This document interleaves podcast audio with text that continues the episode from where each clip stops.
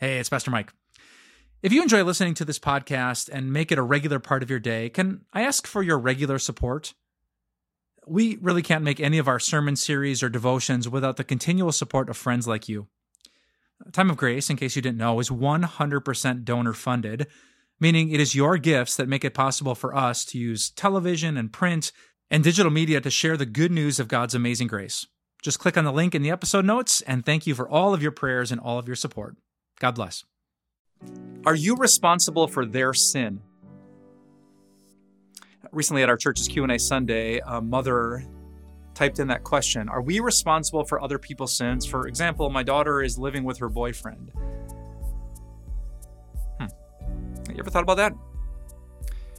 Obviously, sin happens all around us. All have sinned, all do sin. Your best friend sins, your little brother sins, your older sister sins, your mom and dad sin. If you have kids, they sin too. Your pastor sins. Everyone sins. There's sin happening in the world, there's sin happening in the church. So are you responsible for that? Are you responsible to say something, to do something, to act upon it? I think that would be a full time job, addressing every sin. So, what, what exactly does the Bible say about your responsibility for someone else's behavior? Man, this is something I would say our modern culture knows nothing about, and we are struggling. On the one hand, we live in this world that says just live your truth and you do you, and who am I to judge, and no one's perfect. Like I have nothing to do with you. And then, and then we find out sins are happening within a church or at a business, and no one said anything. They enabled it, they allowed it. We say, well, that's bad. Right? Have you been caught in the middle of this? Do I say something? Do I not? I mean, I'm a sinner. Should I, I judge the situation or should I not? I don't agree with that behavior. Is it my point to say something, to make a scene, to confront and cause a conflict? Or should I just step back and let God be the judge because he's the only one who can do it well? Hmm. Good question. The Bible actually has a very clear answer. I love what the Apostle Paul said to the church in Corinth. There was a horrible example of sin happening within the church. There was an example of incest where a man was sleeping with his father's wife, seems like his stepmom. And the Corinthians didn't feel like it was their place to judge. Like they were turning a blind eye. You know, we're just this loving community who's not going to talk about that. Oh, wow. Read 1 Corinthians chapter 5. The Apostle Paul came with fire. He was he was mad at his friends, his brothers and sisters, for saying nothing. They were responsible. They saw it. They did nothing about it. You know, they boasted that they were such an accepting, uh, non judgmental spiritual community. Paul said that's not good. Sin is going to spread like yeast in your community. It's going to mess people up and cost them their salvation. And then Paul goes on to explain this tension. When do you say something? And I think this is vital. Verse 12, 1 Corinthians 5. Paul asks, What business is it of mine to judge those outside the church? His assumption not my business. Not my responsibility. He continues, Are you, Corinthians, not to judge those who are inside? The implication, yes, you should. That is your responsibility. He concludes, God will judge those outside, but you expel the wicked person from among you. So the Bible makes this clear distinction. It's not my job to go down the street, to stand on the corner of First and Main and tell the whole world about its sin. God will take care of that. These people don't claim to be following Jesus. Let's not be shocked that they don't behave like they're following Jesus. What our responsibility is, is for those who are inside the church, for those who claim to be followers of Christ, to say something. Followers of Jesus are repentant and trusting in the gospel. They can't live in sin or continue in it. That would prove they don't really have faith or the Holy Spirit in their hearts. We should say something that's a red flag that maybe this isn't one of us, a person who loves and is living in sin. If you want more details, go to Matthew chapter 18.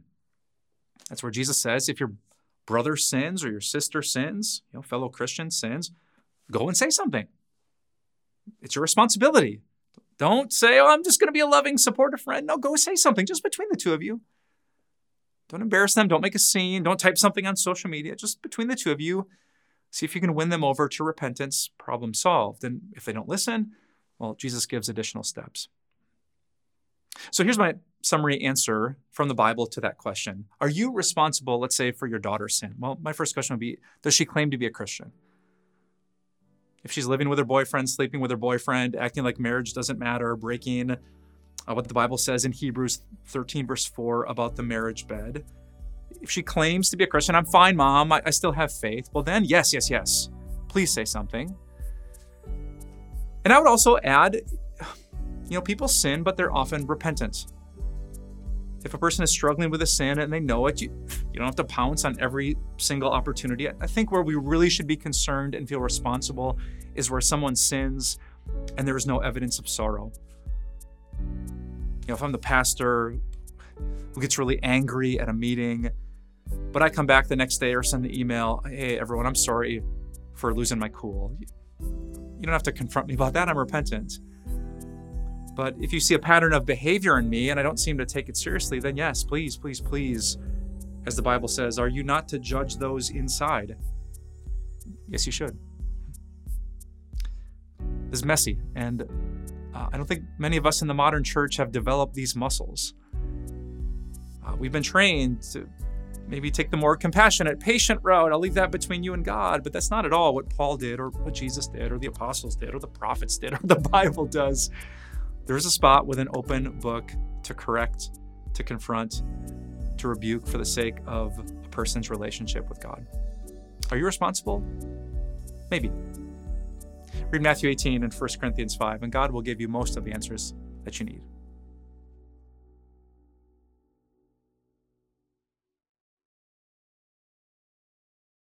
Are there only certain reasons in the Bible that are valid for a Christian to get divorced? Um, someone once told me that when someone asks you a question, you have to remember who is asking the question. Now, this particular question came in anonymously during our church's Q&A Sunday, but I, I really wish I could see the person who asked it because if it's not just a theological, technical, what does the Bible say, but if it's personal, it is so emotional. You know, I've had some ups and downs in marriage, but I haven't had like really down downs that made me think of divorce. And I can only I can only imagine if you've been there.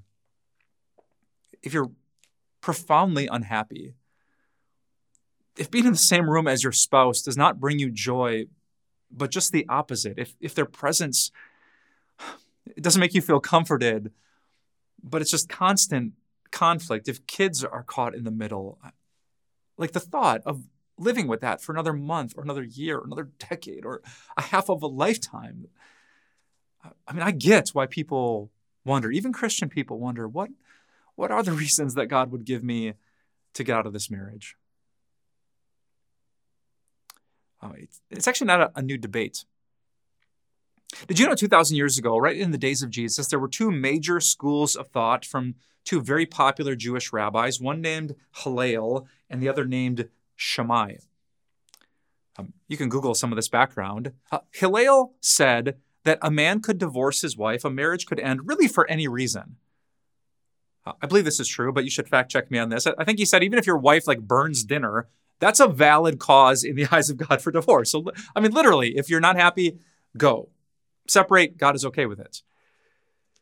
Uh, but Shammai was much more conservative. He said, no, no, no, the Old Testament doesn't allow any reason. God brings two people together into one marriage. He makes them one flesh. You shouldn't tear that apart unless, unless in the case of sexual immorality.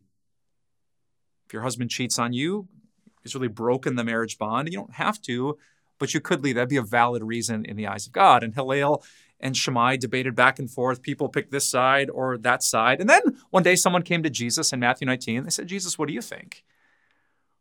Can a man divorce his wife for any reason? Pick a side, Jesus. So, do you remember what Jesus said? He went back to the beginning, to Genesis chapter 2. That in the beginning, God made man and woman. He brought them together, and the two became one flesh. And Jesus says, What God has brought together, let man not separate. Jesus, in that teaching of Matthew 19, I believe also in Matthew chapter 5, said in cases of sexual immorality, of adultery, someone could leave. That would be a valid reason. If the trust is gone, if you can't rebuild it and make it work because of their sin, you could go and God would not be mad. In addition, in 1 Corinthians chapter 7, uh, the Apostle Paul has a very, very long chapter on married life, on singleness, and on divorce. And he talks about this in the early ver- verses that um, you really should stay together as God intended you to, unless your spouse deserts you. He talks about such circumstances where someone just leaves. He says in verse 15, if the unbeliever leaves, let it be so. The brother or sister, the Christian, in such is not bound in such circumstances. God has called us to live in peace. So if a person just bails on the vow that they made, they could physically leave, or you could have a circumstance where they just have zero desire. They're not repentant. They're like it says, an unbeliever. They're not trying to love you. It's just done. Like it's a really kind of nuanced situation. But there are cases, the Apostle Paul said, that they could cheat or they could just bail. They could leave you high and dry, and you are not bound in such circumstances.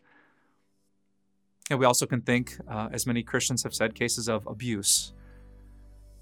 You know, if there's danger and God wants you to protect your children or to be physically safe, and, and you can't do that while here in this house, well, then, man, that's a great reason too. Now, I've learned as a pastor over 15 years that these are really nuanced cases. Some people feel like their spouse isn't keeping their vow, but when I dig a little bit deeper, I find out that neither are they. And the answer isn't divorce, the answer is repentance on both sides and reconciliation. I've also met people who feel like God says they have to stay when there's reasons that they don't have to stay. So my my encouragement to all of you would be to reach out to a pastor who loves you and loves the Bible. Who's going to give you when they hear your story the most objective biblical answer that they can. Sometimes we ache just like the people who followed Hillel for a reason to leave, and we need to be told to stay. And sometimes people forget that Jesus and Paul said there, there might be reasons to go. God isn't mad if you're a divorced woman or man. Oh man, I, I know lots of you are divorced. There's so much more to say about this topic God's grace, forgiveness, remarriage, the things that Jesus taught, but I'll, I'll stick to the simple question Are there valid reasons in the Bible for divorce? A few. Not any reason, not every reason, but a few reasons where God would let you go. May He give us wisdom and trust as we follow His path.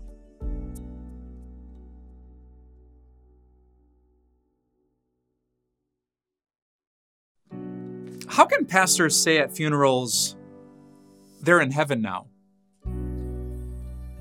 Someone asked that really insightful question at our church's annual Q&A Sunday. How can we say that. We can't see into people's hearts. How can you know for sure where a person goes after they die?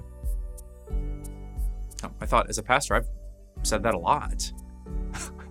I've rarely gone to a Christian funeral and shrugged. Uh, instead, I've tried to say with confidence, she's not suffering anymore. When my wife's father, Wayne, passed away a few years ago, I, I tried to look at my mother in law and say, He's in heaven now. I looked at my wife and my sister in law and said, Your dad is in heaven now. I looked at my own children, my niece and my nephew, and said, Grandpa Wayne is in heaven now. Was I just giving them false hope? Was I over promising? Probably not. That probably was the right thing to say. let me explain that by saying two things. Number one, the Bible is very, very, very, very, very, very very, very super duper competent that if you are a Christian, if you have repented of sin and trusted in Jesus, the moment you die, you get to be with God. Right, the Apostle Paul says, Brothers and sisters, we don't want you to be uninformed about those who sleep in death, so that you do not grieve like the rest of mankind who have no hope. So you got to know this. We, we don't want you to be hopeless. Verse 14, for we believe that Jesus died and rose again and so we believe that God will bring with Jesus those who have fallen asleep in him. All right, so when Jesus comes back, God's people are going to be with him. They're in heaven with him right now. They will return one day. Uh, Jesus said to the thief on the cross in Luke chapter 23, I tell you the truth, today you will be with me in paradise. Right? He was a thief on a cross.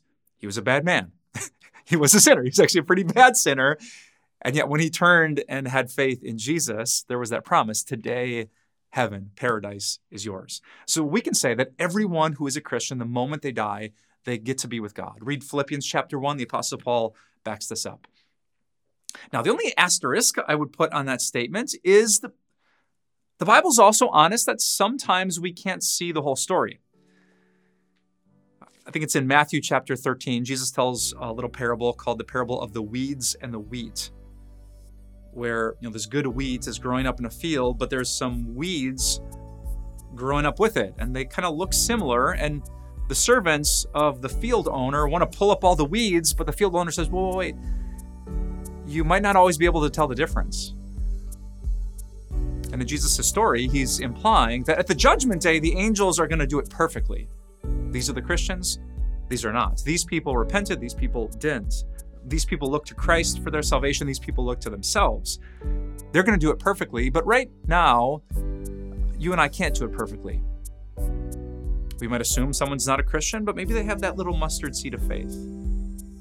Or maybe she obviously looks like a Christian, but you don't know, uh, like the Pharisee, she's a whitewashed tomb and says the right things, but doesn't really believe in her heart. So we do need to allow that reality that we don't know 100% for sure.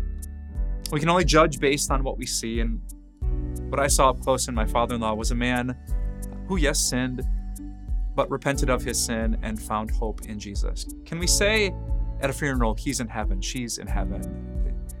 We can with confidence. We entrust the final judgment to Jesus. But right here, right now, we don't grieve like people who don't have hope, who wonder what happened. Instead, we say they confessed Christ, and based on that evidence, we know that they are with Christ in heaven.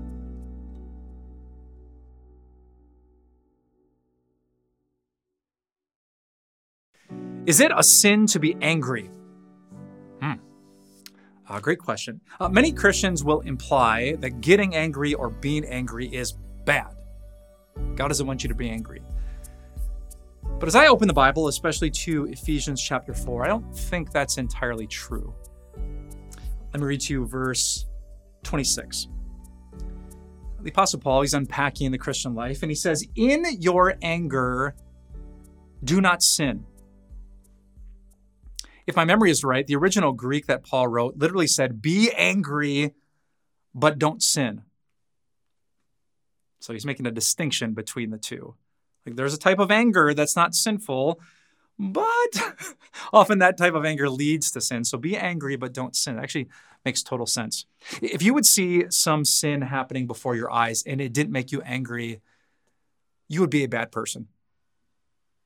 If you could hear a news story about a country invading another country and pillaging and stealing and murdering and assaulting, and oh, okay, that would make you a bad person. The sense of justice in you should be angry like God is angry, that people are trampling on other people, that sin, that evil is taking place. That should make you angry. We should care. When children are abused, when people are trafficked, when kids are bullied in school, when families are broken apart by adults, we should be emotional about such things. Jesus was, Jesus still is. But in your anger, uh, do not sin. It's really easy when you're emotional, right? To do things that are not like Jesus. Uh, we might get super proud and think these people are the problem, and we forget about that we're part of the problem. We might say things just to wound people and hurt people. We lose sight of justice really quick and we run to vengeance. And that kind of anger, the Bible says, get rid of it.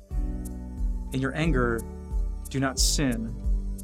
Do not let the sun go down while you are still angry, and do not give the devil a foothold. Do not let any unwholesome talk come out of your mouths, but only what is helpful.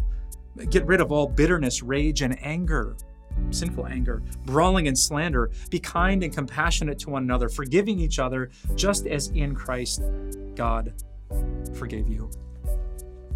Um, I, I, want you to care when sin happens. I want you to care so much you do something about it, but pray to be protected from this temptation to use your emotion as an excuse to sin. To say something unwholesome and unhelpful just because you're fired up. I love these final lines. Be kind and compassionate, forgiving each other just as in Christ God forgave you. God was angry at your sin but instead of pouring out his wrath and vengeance, he sent his one and only Son. In Christ, his anger was dissipated, taken care of. And in the same way as Christians, we get angry about sin, but we handle it in a very different way than this world. In your anger, do not sin. Instead, be kind, compassionate, and forgive, just as in Christ, God forgave you.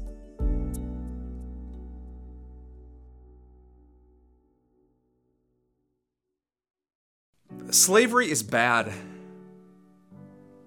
But there's lots of slavery in the Bible, and God doesn't do anything about it. That was the question that recently came in at our church's question and answer Sunday. And it's a good one. It's a question that I asked as I started to read through the Bible for the very first time. We know the horrors of American slavery, the plantations, the people misusing and abusing the Bible. And yet, despite what we've seen, there's all kinds of mentions of slavery, Old Testament and New in this book, and God rarely seems to like flat out condemn it. So what's up with that?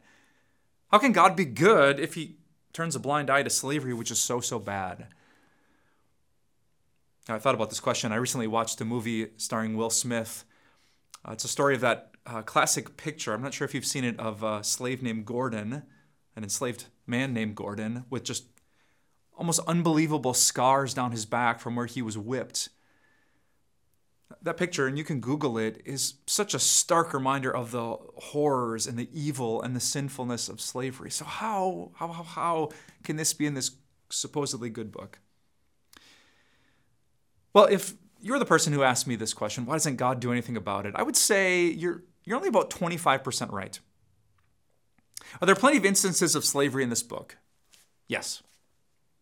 In fact, the New Testament book of Philemon is the Apostle Paul writing to a slave master about one of his runaway slaves. About half of the book of Exodus is about God's people enslaved in Egypt, and he releases them from their master, a, a very malicious man named Pharaoh. So, true, there's lots of slavery in all different parts of the Bible. But here's what you should probably know uh, many cases of slavery in the Bible are not at all like the slavery that happened here in America. Now, some people were taken slaves as captives of war. Uh, others actually sold themselves into slavery to pay off debts.